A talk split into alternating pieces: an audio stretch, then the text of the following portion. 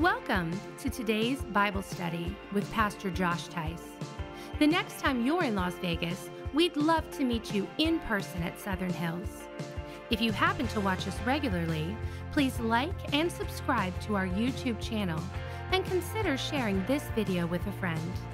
You can support the ministries of Southern Hills by visiting southernhillslv.com and clicking the Give tab.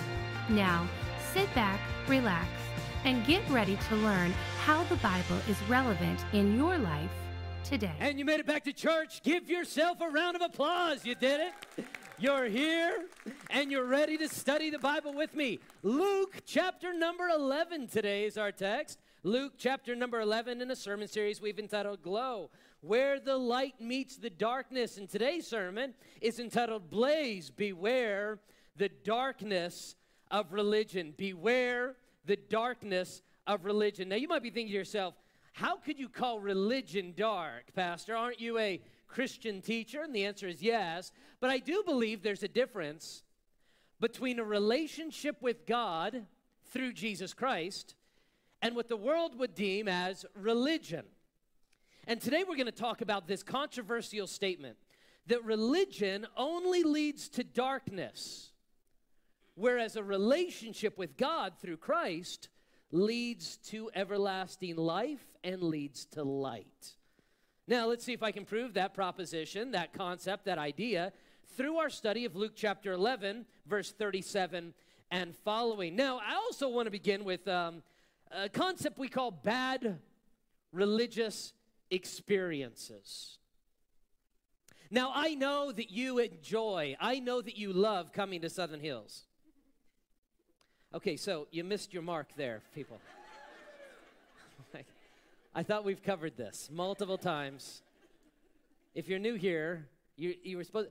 Here's what I say. I know you love coming to Southern Hills, and you say, "Amen," or you shout, or something like this. Yes. Thank you. Let's try it again.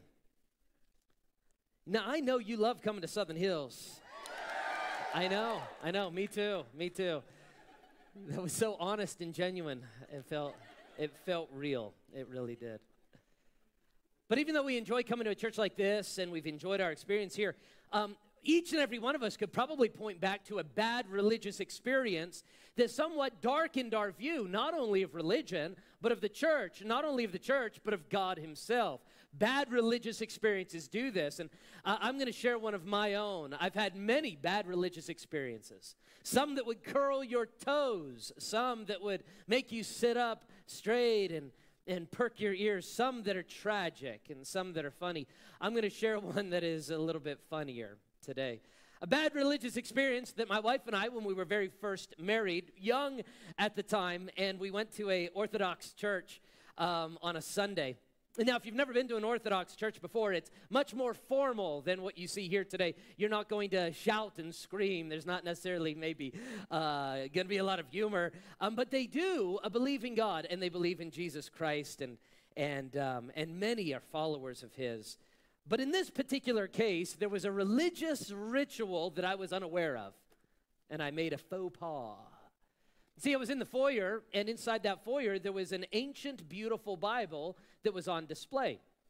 Now, for those of you who don't know, I've been trained in theology and I've gone to grad school and studied in seminary. And so I understand not only what these books are and where they are and how they're valued, I also know how to treat these books. Um, and I've, I've studied in, in this way. I approached this, this beautiful Bible, and there was no barrier, no blockade, no red ropes that kept people from it. And some of you that come from maybe an Orthodox background know this is probably a no no. I didn't know. And I approached it and I said, Oh man, this is great. Nobody was around, you know. Walked up and I opened it up and I began to very carefully, you know, page by page, just look. And all of a sudden from behind, I heard, Excuse me, sir. I turned around. Don't touch the Bible. I got in trouble for reading the Bible in church.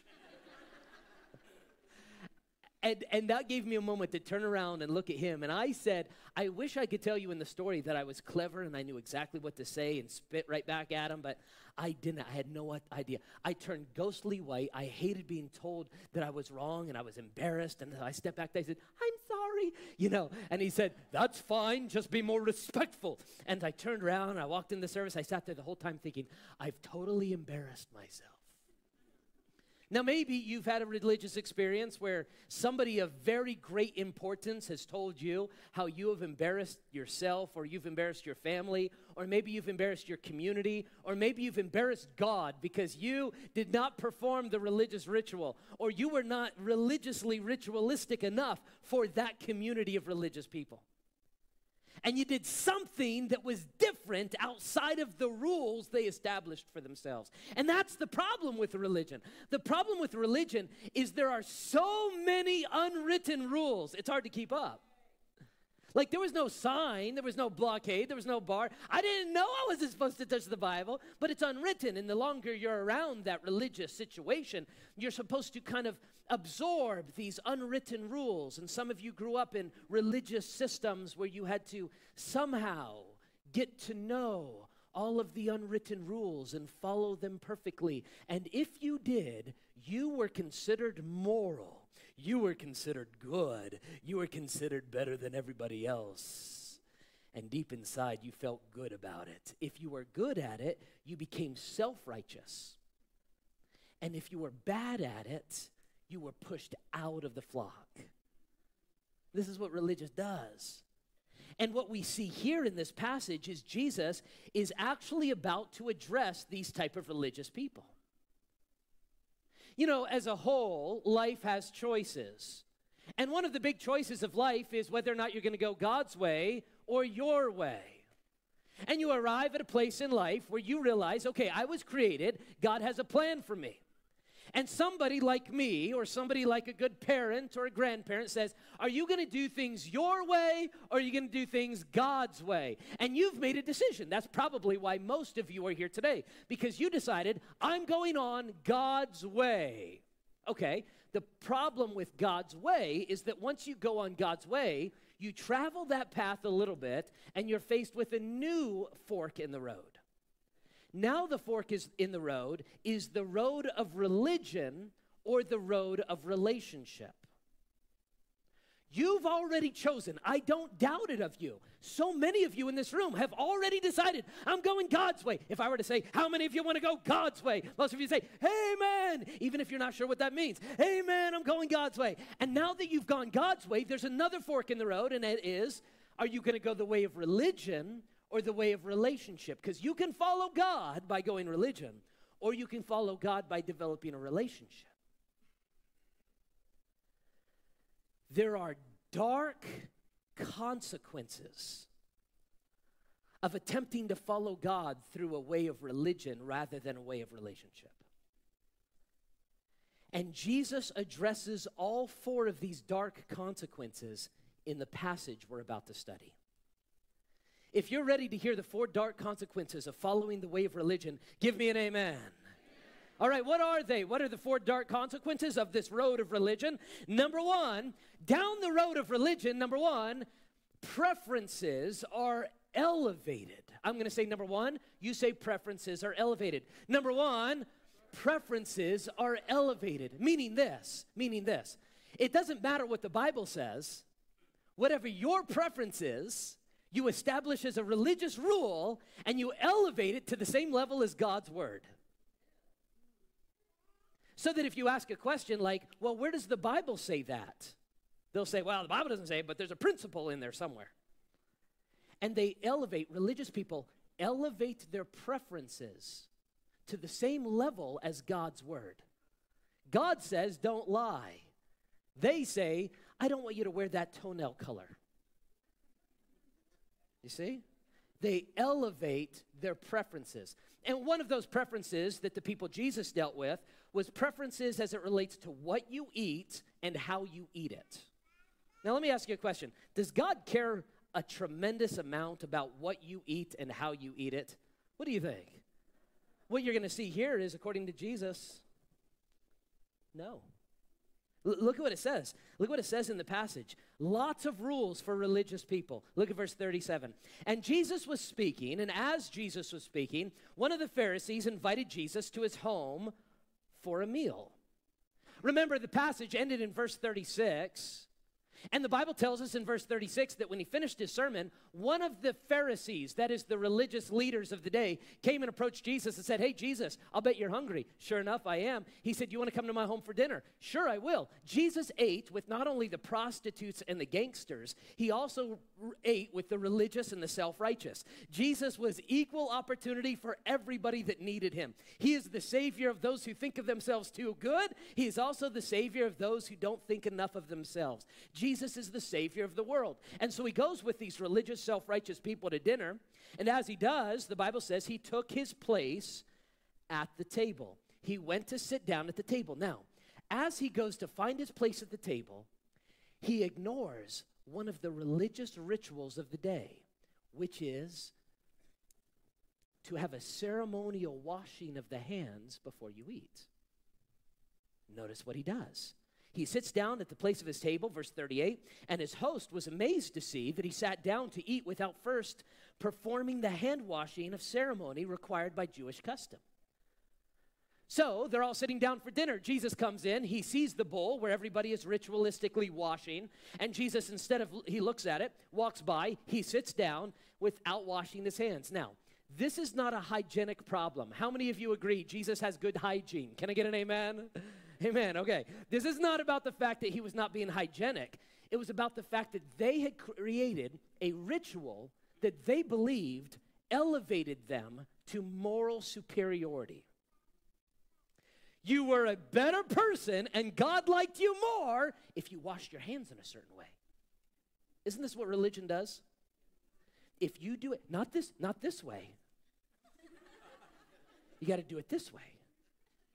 You're not just physically cleaner, you are spiritually cleaner. You are morally superior to all the people around you. Don't you feel better about yourself? So, this is what Jesus does Jesus comes in, he sits down at the table, everybody's watching, and he does not wash his hands. Now, let me ask you a question Do you think Jesus did this on purpose, yes or no? Yeah, I think so too. How many of you have a little bit of a spirit of sarcasm inside of you given by God? How many of you know what I mean? You have it's a little bit. Then you're going to love this part of Jesus, right? Jesus comes in, he knows what they're doing, and he's like, "So you think you're morally superior? I'm Jesus." And he sits down without washing his hands. And, and the Bible tells us that the host of the feast notices that Jesus does not wash his hands. I almost want to, I wonder if Jesus kind of like looked him in the eye you know, looked down at his hands, looked up at the guy. Maybe he starts to reach for the hummus. the guy's like, no, no, no. He's like, mm, it's happening. Grabs the hummus, sticks his finger in the hummus, and pulls it back to himself. Jesus isn't being intentionally cruel. Jesus is not ignoring the culture of the day. He's sticking his finger in the eye of the religious elite who thought themselves morally superior because of the rituals and the rules they created, none of which were found in the Bible, because that's what religions do. They create preferences based upon what they feel are principles found in the Word of God, and then they lock other people up in these principles and make them follow and believe themselves to be morally superior. To do this, to do this would be like you and I walking into an Amish church. And as a man, I choose to sit on the side with all the women purposefully. This would be like you or I going into a Buddhist temple and turning our back on the idol on purpose. This would be like you and I going into a mosque and refusing to take off our shoes. This would be like you or I going into a church that only preaches from a certain Bible version, like the KJV, and preaching from the NIV instead.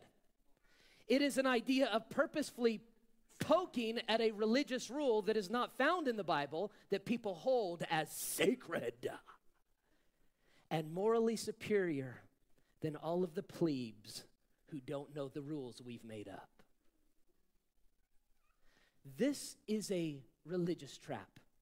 And it's a trap that many people fall into. Unfortunately, I've fallen into it myself. Let me say this this way preferences are okay, but when you elevate your preference to the level of the Bible, you have destroyed your relationship and you are now following a religion. Preferences are okay. I have preferences, so do you. Let, let's let's get real and talk about a few things like let's talk about like smoking, right? I grew up in a Baptist church, so I always heard smoking was like, you know, if you smoke, you smell like the devil and you're going to go where he goes. You know what I mean? Like, not necessarily a big fan of smoking. I'm not a smoker myself. But let me ask you a question Is somebody morally superior because they smoke or they don't smoke? No. No. They might get to heaven faster than the rest of us, but they're not morally superior because they love God. They want to get there, they want to get there quicker. Just, ki- just kidding. I'm joking. Quit being so offended. Or what about, or what about like this? Uh, certain people, they have a certain diet, right? Like, I'm not going to eat meat. I don't eat meat. I don't eat animals. don't eat animals. I don't eat animals. If God didn't want you to eat animals, why did He make them out of meat? Can I get an amen right there? That's what I feel. I, some dude back there is like, I knew I liked this guy. He's back there cutting a steak right now, eating it. I drive a Prius. My carbon footprint is smaller than your carbon footprints. Now, look, stop. Hear me. It's totally cool to have a preference. But if you think your preference elevates you morally above the people around you, then you have fallen into the trap of religion. You are walking the road of religion. You say, well, then what do, how do I tell what is actually good and bad? Well, God gave us a book to figure that out. If the Bible says it, there you go. If it doesn't say it, then it's your preference. And religion elevates preferences to the level of biblical authority. I hurt. I hurt because some of you have actually experienced this kind of religious harm. Some of you grew up Catholic and somebody in your family went through a divorce, and the moment you went through a divorce, everybody shunned you. Or some of you grew up in the Mormon faith and one of your children did not grow go on mission at the age of 18 and because they didn't go on mission, everybody shunned you. Or some of you grew up Baptist like I did and you went to the movie theater.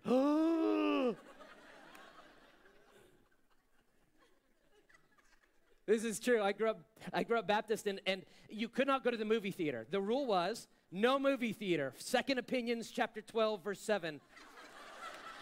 No movie theater.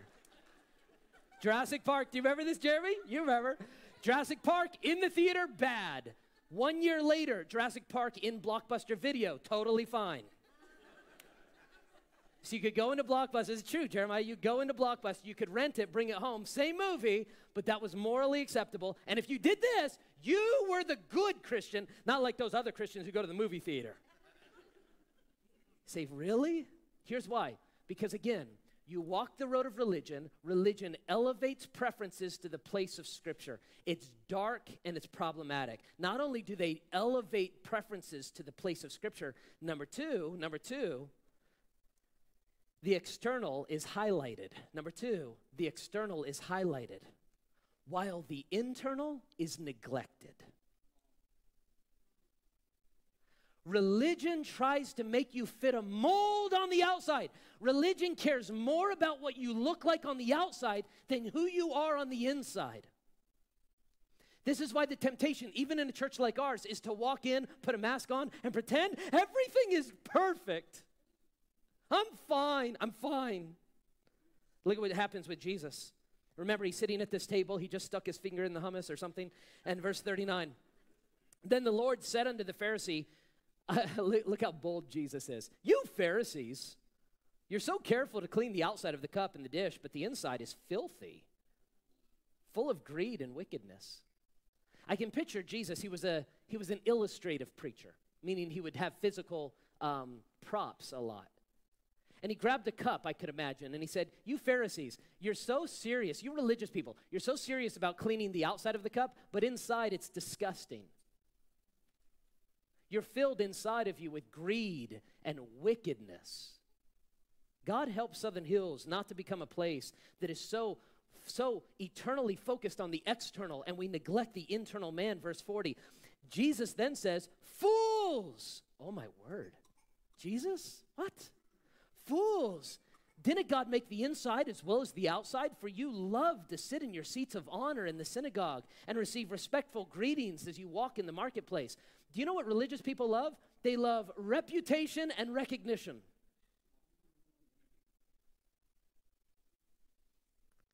They love special seats. And back then they would, within the synagogue setting, there were special seats only for the most important religious, godly, moral people. And if you were just the bad people, you would sit in certain. By the way, the church was really tempted to do this too. And Pastor James in the Epistle of James says the church will not have special seats for people with wealth and bad seats for people without wealth. Won't do it. James deals with this. Man, what a problem this is. They want reputation and recognition. Look at what he says. You receive respectful greetings in the marketplace as you walk. They love titles. As you're going through the marketplace, hello, hello, Rabbi, hello, Pharisee. Do you know how the New Testament helps the church with this? The titles of those who lead the New Testament church, look at the titles. The titles are minister. It's my favorite title when I introduce myself to people. They say, What do you do? I say, I'm a minister. Why do I say that? Because what minister means is I serve the people. By serving God, I minister to people. Even the word pastor. You know what the word pastor means? It means shepherd. We think, ooh, pastor. You know what a pastor was? A pastor was a shepherd. The most despised group of people during the days of Jesus were called the Bedouin shepherds because they were near homeless and they would stay out in the middle of the desert with their sheep and smell bad all night because all they did was care about taking care of the sheep. And so Jesus says, You want to know what my leaders of the church are called? They're called Bedouin shepherds.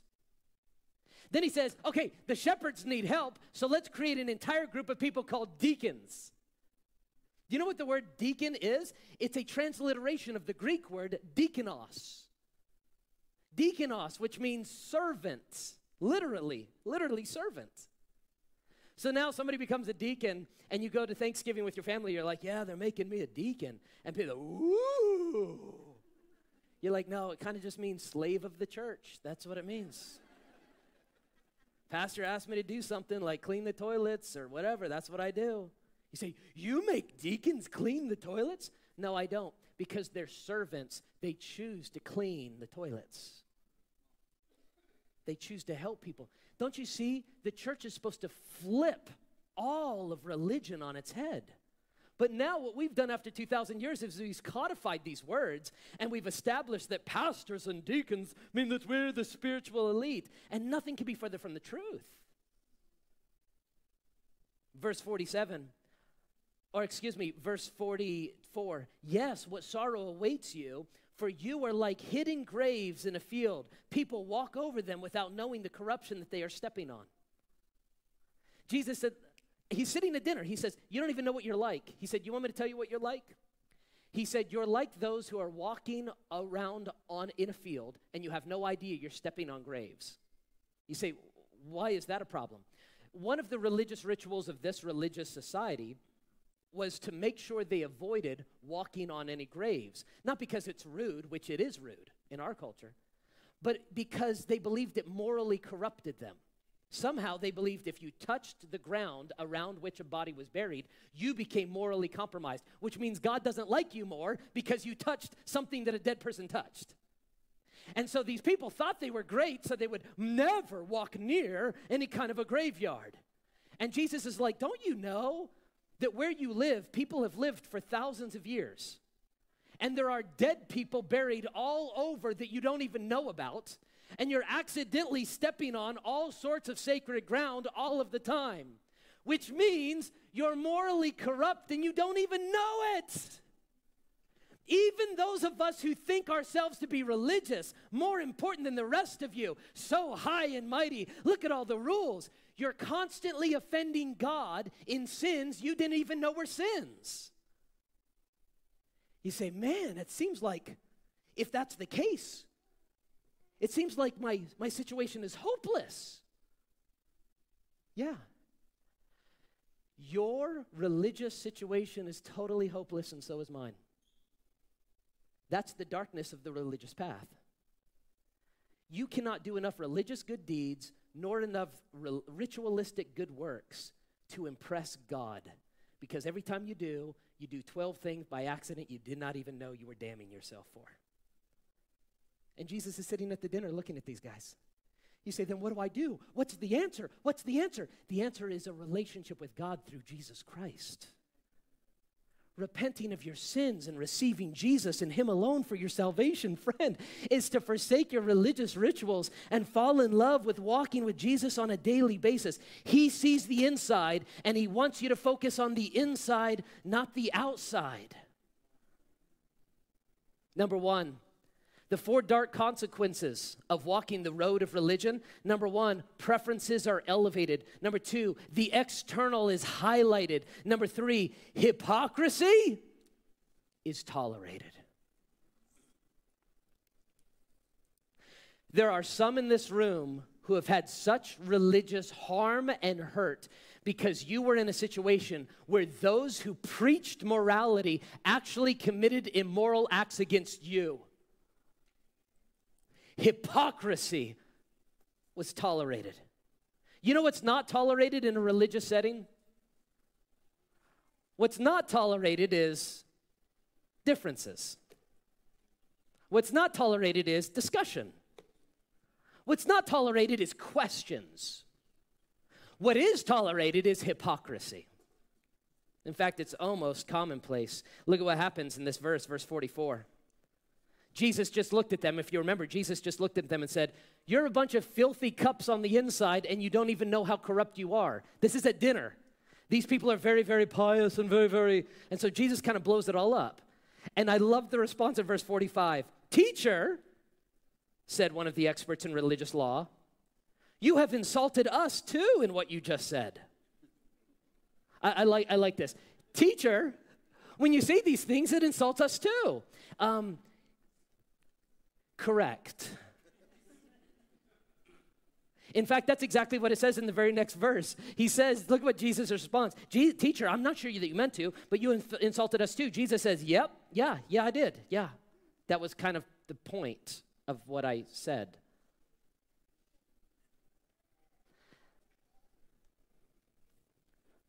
I can just picture the rabbi there oh man, Jesus is getting himself into trouble. I'm sorry, guys. I really thought what he said out there was really good, but now that he's talking to us, this is a problem. Teacher, teacher, rabbi, excuse me, I'm not sure you realize that what you're saying, you're saying about us. um, and, you know, look at Simon over there. He's crying. You made Simon cry. I know this wasn't your intent.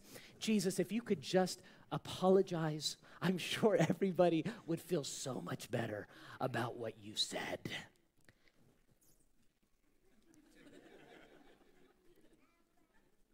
This happens to me sometimes.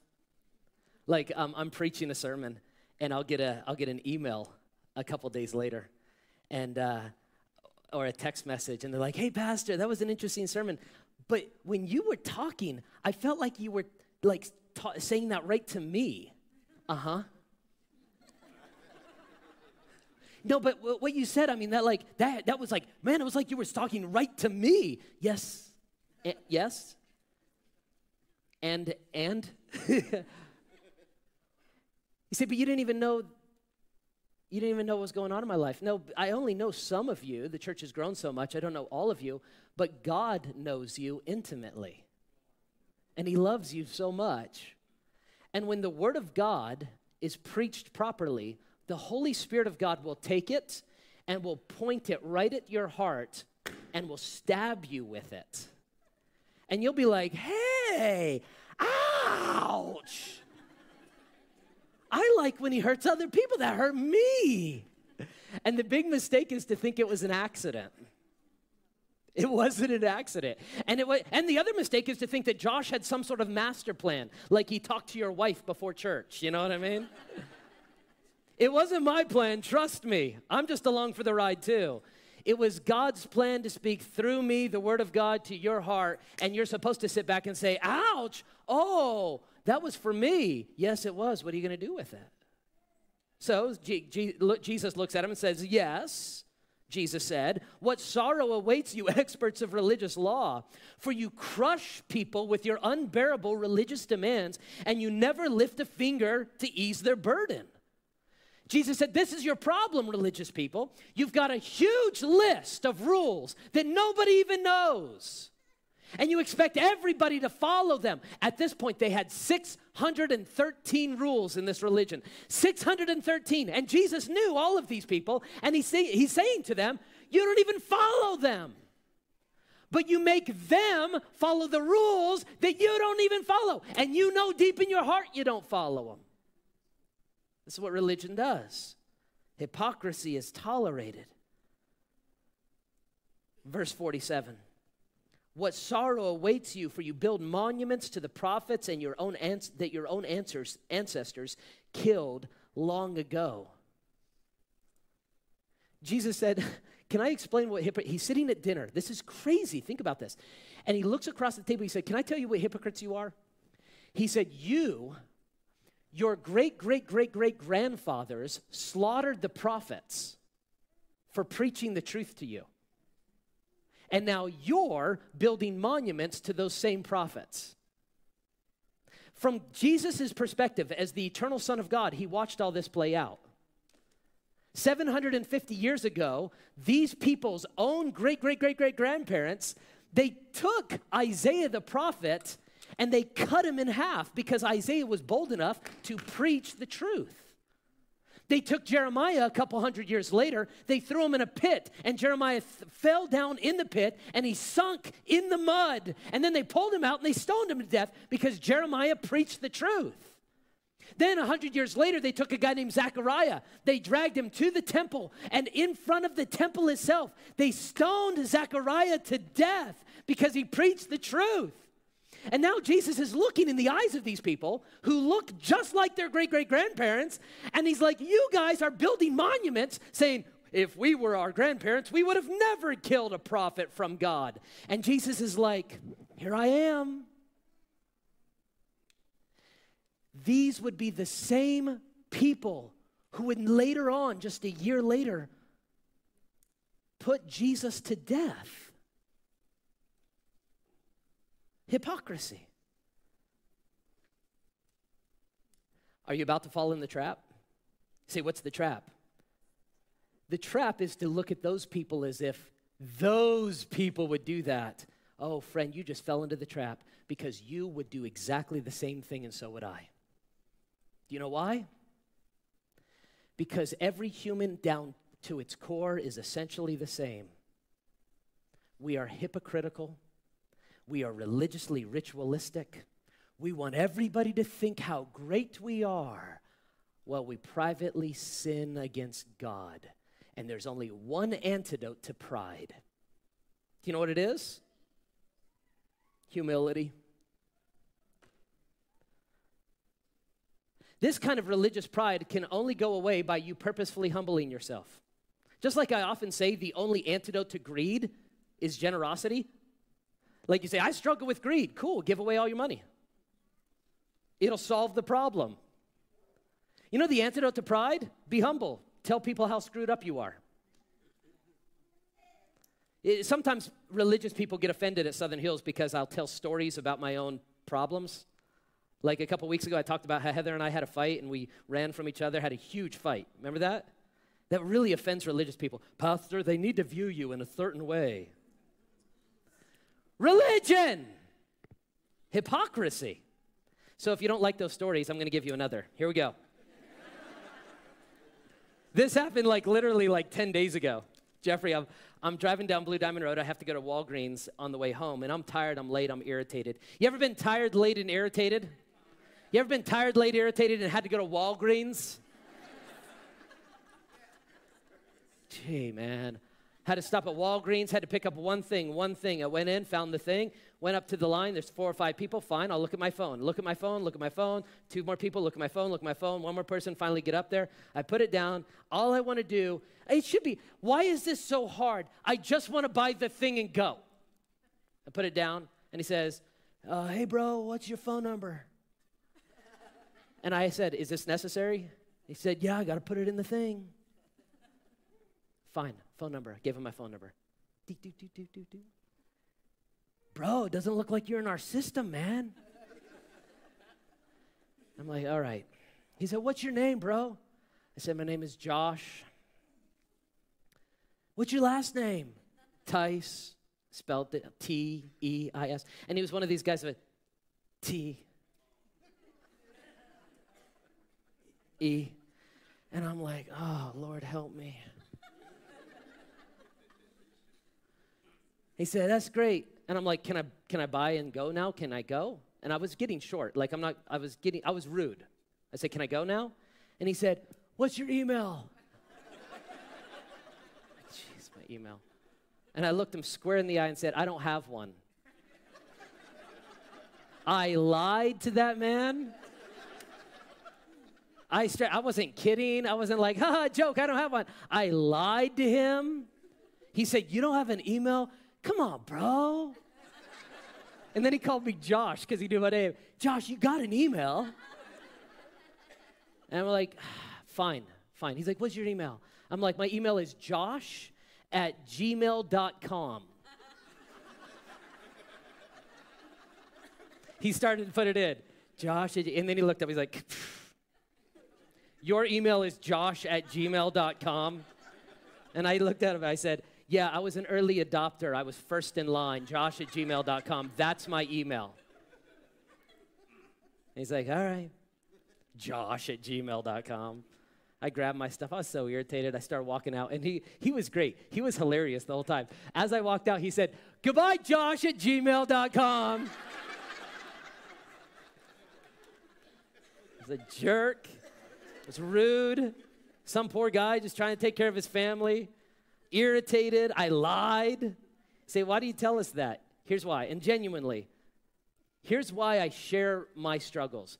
It's because it helps me not become an arrogant, bloated, religious, lots of bad words. when I humble myself and say, I want you to understand where I really struggle, it's because I want you to open up and share where you really struggle too. The road of religion is all about masks, hypocrisy, and pretending that we're all better than everybody else. The road of relationship is my only chance with God is with Jesus Christ. And with Jesus, I just got to be honest.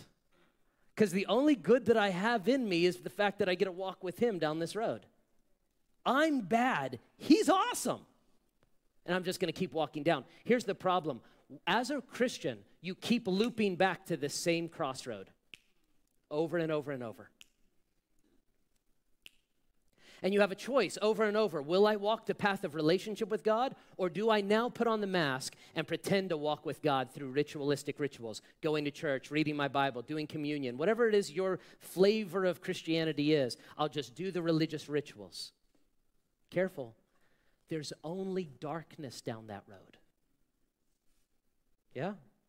Which leads us to point number four, and then we got to go. These are the four dark consequences of walking the road of religion. Preferences are elevated, external is highlighted, hypocrisy is tolerated, and the path becomes complicated.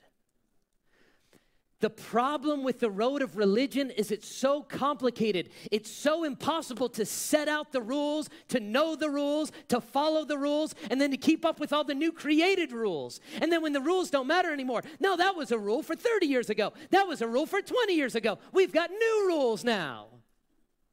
It's too complicated. You see, religion is the great counterfeit it promises an alternative way to God when there is only one way. Jesus said, I am the way, the truth, and the life. No man goes to the Father but through me. And so Jesus says in verse 52 What sorrow awaits you, experts of religious law, for you remove the key to knowledge. Wow, this is terrible. You remove the key to knowledge. Mm. You don't go into the kingdom yourselves and you prevent others from going in as well.